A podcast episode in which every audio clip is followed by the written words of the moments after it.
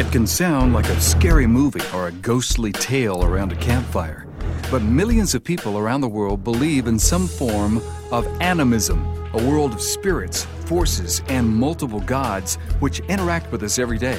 Why do so many believe that the spirits of their dead ancestors still linger and demand our attention? Most importantly, is there anything about animism that can be dangerous? Welcome to Evidence and Answers with Pat Zukeran. Dr. Zukeran is an expert on world religions, cults, and the occult. Today, you'll hear his presentation before an audience in Hawaii. A beautiful place, but it's known for its many animistic religions. Pat will explain what animism is and evaluate the animistic worldview. And you're about to hear some very interesting stories. And as you listen today, we'd like to invite you to our website where you'll find the most important spiritual and cultural topics discussed and our many resources. Everything from atheism to Zen Buddhism is at evidenceandanswers.org. You can download past shows, interviews with leading experts, as well as past books and articles. We think you'll be amazed at the resources available for download at evidenceandanswers.org. That's evidenceandanswers.org. Now, here's Pat Zukeran with part one of his teaching on animism. You know, a few years ago, a story appeared in the Star Bulletin and read like this There were reports of a ghostly presence on Moanalua High School campus. Workers on a construction project there frequently called in sick or had problems with machinery. The site was blessed twice before the alleged incident stopped and workers resumed work. When construction equipment began arriving at Moanalua High School last week for a new project, school staffers were eager to bless the site of future of the future multi-purpose building as soon as possible. The construction crew didn't want to start work until the area had been blessed. Everyone's a little bit nervous after what happened last time, said Principal Heupel. The site was blessed during a last minute afternoon ceremony on Monday. The crew apparently heard about unexplained going ons during another construction project that was beset with problems at Moanalua High three years ago. The equipment was stored near the new where the new building is going up. These guys have, who have been all over the island, they've seen things, and I respect their stories, Principal Heupel said. The stories included a bulldozer careening out of control into the student parking lot moments before the school bell rang at the end of the day, and a safety cover on a cross saw, breaking and cutting and injuring a worker. A kahu, who has since died, explained back then that the crew may have brought spirits from a previous work site that were clashing with the spirits inhabiting the Moanalua campus.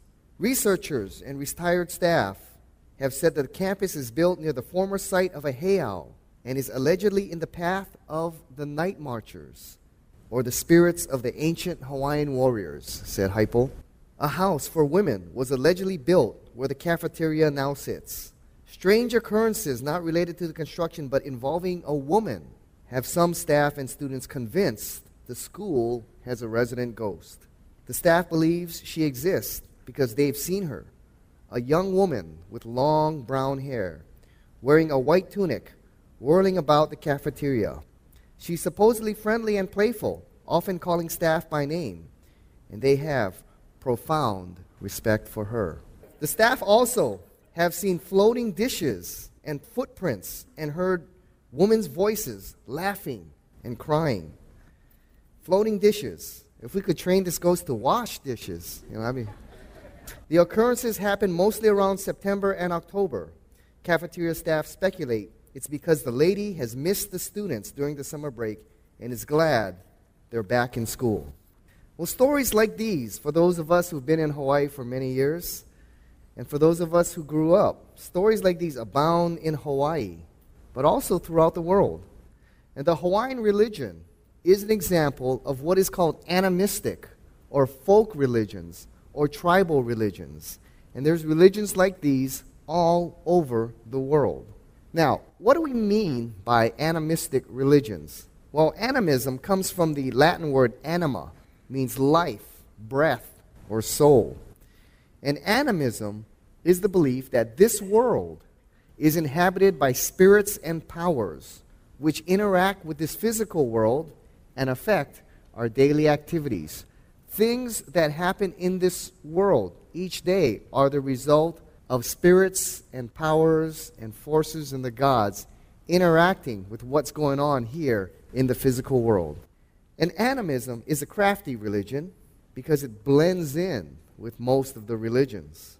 Among the followers of the major religions, Islam, Buddhism, Hinduism, and even Christianity, lie many animistic beliefs twisted in there.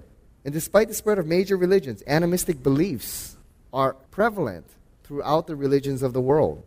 65% of Taiwanese believe in the Chinese folk religions. In India, most of the Hindus are what we would call folk Hindus. They hold to animistic beliefs. In Arabia, Pakistan, Malaysia, and Indonesia, most would be considered folk Muslims. In China, most Buddhists are folk Buddhists. Here is a 400 foot statue there in East Asia, carved into a mountain by hand over 400 years ago. 400 foot Buddhist statue. And the reason it's carved is because right at the feet of the Buddha sits a river. That's where three rivers joined. And centuries ago, this river flooded, killing hundreds of people in the village there. And they asked a wise man, why did this flood occur? And he said, because there is a dragon in the river.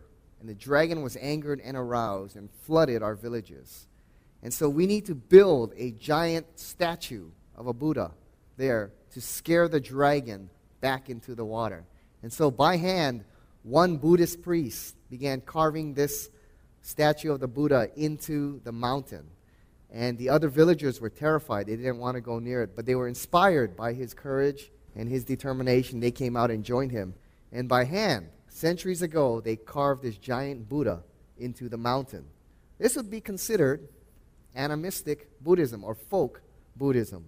Many Christians hold to animistic beliefs as well. I remember when I was on the Big Island, I just made a passing comment about Kanaloa, the god of the ocean. And a young woman at church, we were walking out, and she said, Pat, don't joke about that. My family and I take this seriously. We leave an offering for Kanaloa on our porch every night. Sometimes, what is considered spiritual warfare okay, is actually the repackaging of animism in Christian terms. So we need to be careful that we're not buying into the worldview of animism. Now, the origins of animism are found in Romans chapter 1. Romans chapter 1 teaches this. We begin in verse 18. For the wrath of God is revealed from heaven against all ungodliness and unrighteousness of men who by their unrighteousness suppress the truth. For what can be known about God is plain to them because God has shown it to them. For his invisible attributes, namely his eternal power, divine nature, have been clearly perceived ever since the creation of the world in the things that have been made, so they are without excuse. For although they knew God, they did not honor him as God or give thanks to him, but they became futile in their thinking, and in their foolish hearts were darkened. Claiming to be wise, they became fools and exchanged the glory of the immortal God for images resembling mortal man and birds and animals and creeping things. This is the origin of animism in a lot of the religions of the world. We begin with the understanding of God who created all things, but through our unrighteousness suppress that truth and begin worshiping the creation around us rather than the Creator. Now, the key to understanding the Hawaiian religions or the animistic religions of the world, you must first understand the two worlds in the animistic worldview. We have the physical or the seen world, and then we have the unseen world. Okay? First, let's take a look at the seen world, the physical world. First, we have the earth. The earth is seen as something that is alive. Often, it is divinized and called the Mother Earth. And if you talk to Hawaiians, right, the Aina, take care of the Aina and she'll take care of you, right? We treat the earth, the land, as, it's, uh, as if it is alive. Second, nature. Nature is seen as alive. Hills, caves, mountains, lakes are often sacred places inhabited by gods or the spirits or by special power. Here in Japan, this is the sacred la- uh, island of Miyajima. How many of you been there? One. You guys need to get out more. This is one of the three treasures of Japan. This island was considered sacred. It's such a beautiful island, and it considered the spirit of the gods were there on the island. No one was allowed on that island except royalty. And there's the famous Torii Gate. It sits in front of sacred places, and it's out on the ocean. A very famous big gate because that tells you that as you approach this island, this is a sacred island. The spirit of the gods are there. And there on the left is a picture of the magnificent floating temple of Miyajima. And when the tide comes up, comes right up to the floor, and it looks like that temple is floating. That's an example of how, in the animistic culture, nature is seen as sacred or a place where the spirits of the gods may dwell. If there is a beautiful lake, perhaps the spirit of a god is there. If there's a beautiful tree, perhaps the spirit of a god dwells there. If there's a magnificent mountain, perhaps the spirit of a god dwells there. And we see that here throughout Hawaii. Then we have plants, trees like oaks and cedars, especially if they're large and ancient, are worshipped in Europe. Forests are seen as sacred places where the spirits dwell. Here is a picture of the ohelo berry, the sacred ohelo berry that grows up on the mountains, uh, the volcanic mountains of Kilauea and Haleakala. And many of you may have been told if you went up there and you tried to eat one, you may have been scolded. Don't touch those things. Before you eat one, what are you supposed to do? Ask permission, and the first one you don't eat. You throw it towards the volcano or into the volcano, offering it to Pele, the fire goddess, before you can take one. It's considered a sacred plant. If you just take one and eat one, Pele is going to come after you. Okay? Either the volcano is going to erupt or some curse is going to be upon you until you go back and make things right. Animals. Some animals are sacred. In India, the cow and the monkey are very sacred. And often in animistic religions, the gods take on the forms of animals, or witch doctors may take on the form of animals to transport themselves. In the Hawaiian religion, Kanaloa often comes in the form of a shark. Then there are mythical beings, trolls and fairies. And you'll be interested in this. Throughout the world, there are also legends of little people. They can be mischievous, but they can also be good. They also have special powers. In Ireland and other places in Europe, you have the leprechaun. In Okinawa, there's also a little guy okay, who runs around who may steal your lunch if you're not careful or move things in your house. Okay, in Hawaii, what do we have? The menehunes, right? They are small little guys, powerful beings, and they only come out at night. And there in Kauai, we have the famous Menehune Bridge there. And the legend has it that the Menehunes made their home there in Kauai. And these mysterious people were very industrious and used their great strength and engineering to accomplish mighty feats overnight. And the seaward end of this fish pond was left unfinished because dawn came up before the Menehune had completed their work. So many generations later, the wall was completed. However, the stone work which was used to close the gap was far inferior to the original work that many believe the Menehune had done. Then there are sacred people, witch doctors or witches. There on the right, there is a Haitian witch doctor there performing a blood sacrifice there. In Hawaii, the witch doctor is known as the kahuna. Right.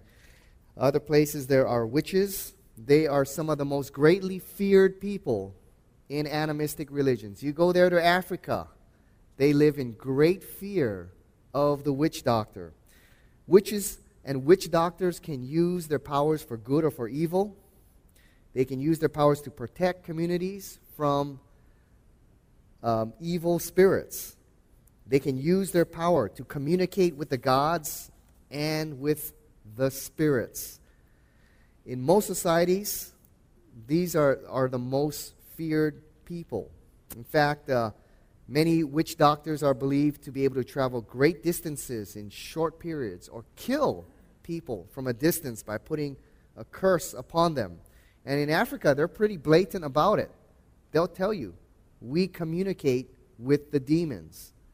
Okay? And we have the power of the demons who possess us. They're pretty blatant about it in Africa and in countries like Haiti. In fact, in Haiti, the witch doctor is greatly feared because he can turn people into zombies. You know what a zombie is? Yeah, he can turn people into zombies. And the way he does it is this there is an herb that um, a, has a very numbing effect upon the body. And what he does, he's, he's immune to it. But what he'll do is he'll soak his fingers in the dye of that herb. And then he'll come upon someone and touch them, touch them on the forehead. Okay? And they absorb that acid into their brain and they become like a zombie, okay? almost in some kind of coma or sleepwalking kind of state. It's a very scary experience when you see these kinds of people walking around. That's why the witch doctor is feared. In the Hawaiian culture, the witch doctor is feared. Why? Because he can capture your soul, right? At night, many Hawaiians believe that it's your soul that travels. That's why you have dreams. And it's the kahuna who can come and steal your soul, capture your soul when it's wandering around at night. It is the kahuna that can put a curse upon you. Then there are sacred objects.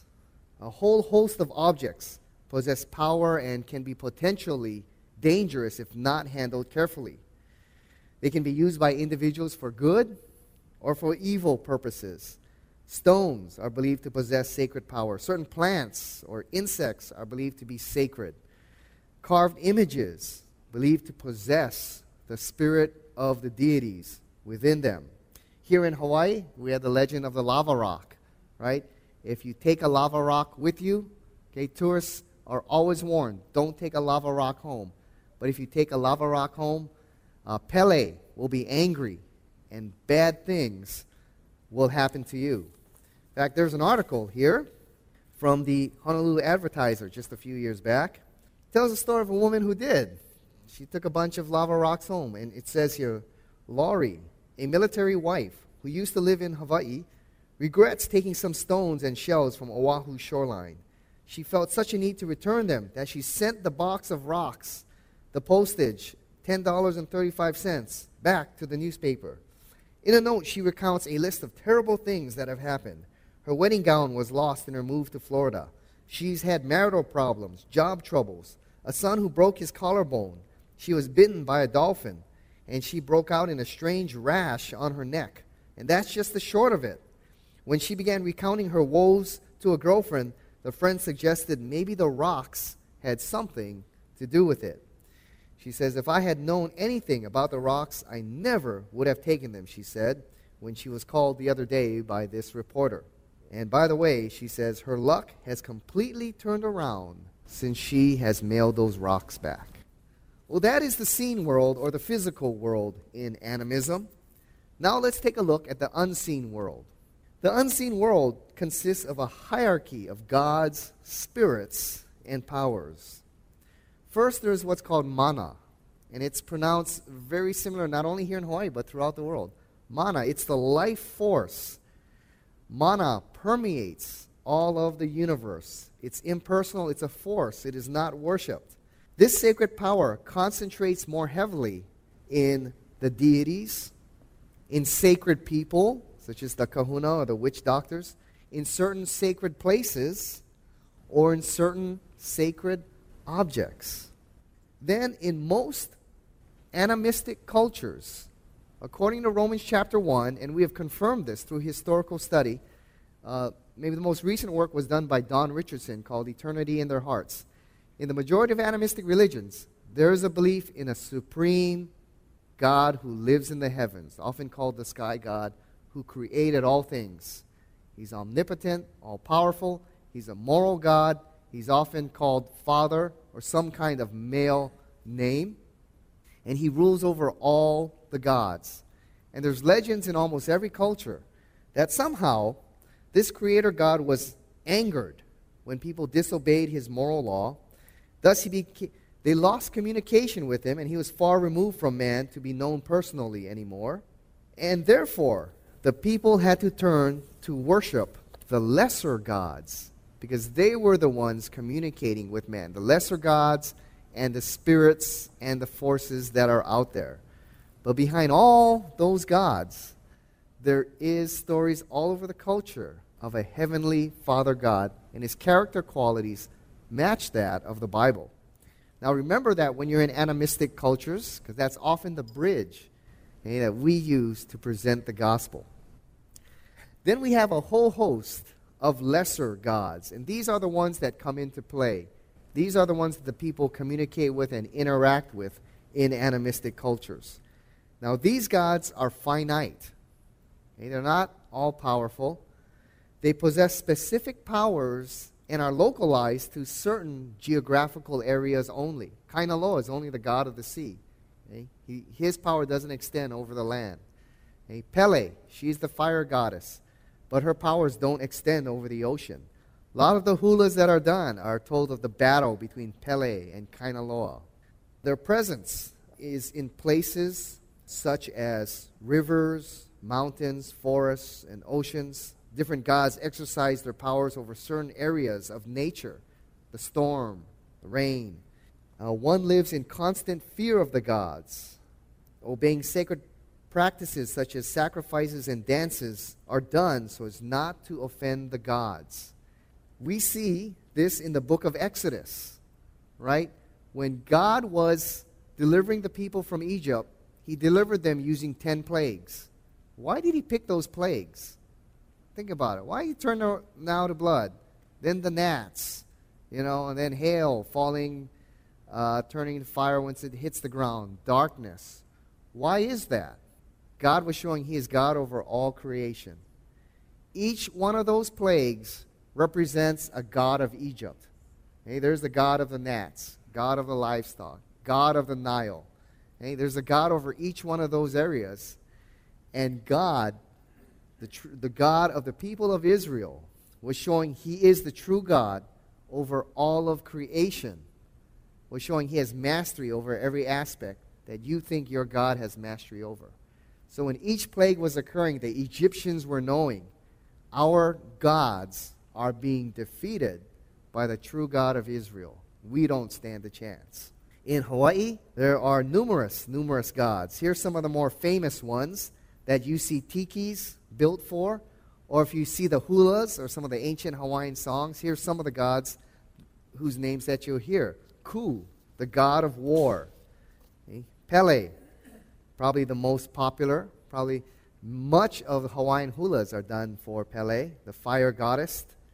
Lono, the god of agriculture and peacetime. Kanaloa, the god of the sea. Kane, the god of creation, sunlight, and the forests. And, under the, and these gods also have sisters and brothers. They're involved in immoral practices, producing sons and daughters as well. Then we have half divine beings like Hercules, sons and daughters of the gods. Some are humans who, through their extraordinary life, became deified like, like a god. For example, the Emperor of Japan was thought to be one of the descendants of the sun gods. Many of these beings had supernatural births, and many did not die, but somehow just kind of vanished into the sky. Many taught humans valuable skills like fire or how to make canoes, houses, planting fruits. Okay, in Hawaiian, they're called the kupua, such as we have pictured here Maui. Maui is the Hercules of Hawaii. And growing up, we probably heard a lot of legends of Maui. You know, one of them is that the sun would race across the sky and not give the people of Hawaii enough time to plant their crops because he just continued to race across the sky. So Maui, upon the highest mountain, stood there and he captured the sun. He caught the sun and he beat the sun until the sun promised that he would go slowly across the sky uh, to have the day and nights that we have now. That's the legend of Maui. Then there are spirits and ghosts. The difference is this spirits never inhabited human bodies. They can be good or they can be evil, but they often must be appeased. If offended, they will do great evil. Well, Pat is just getting started on the topic of animism, but we're out of time, so we'll pick it up right there next time on Evidence and Answers with Pat Zukeran. And in the meantime, this and other resources on animism are at our website, evidenceandanswers.org. As we like to say, you'll find everything from atheism to Zen Buddhism available at evidenceandanswers.org.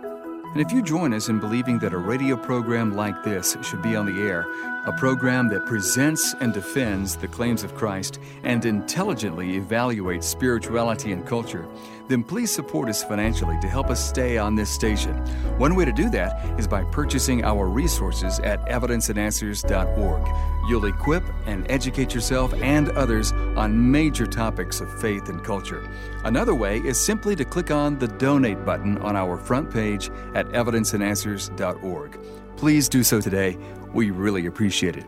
That's evidenceandanswers.org. And we'll see you next time on Evidence and Answers with Pat Zukeran.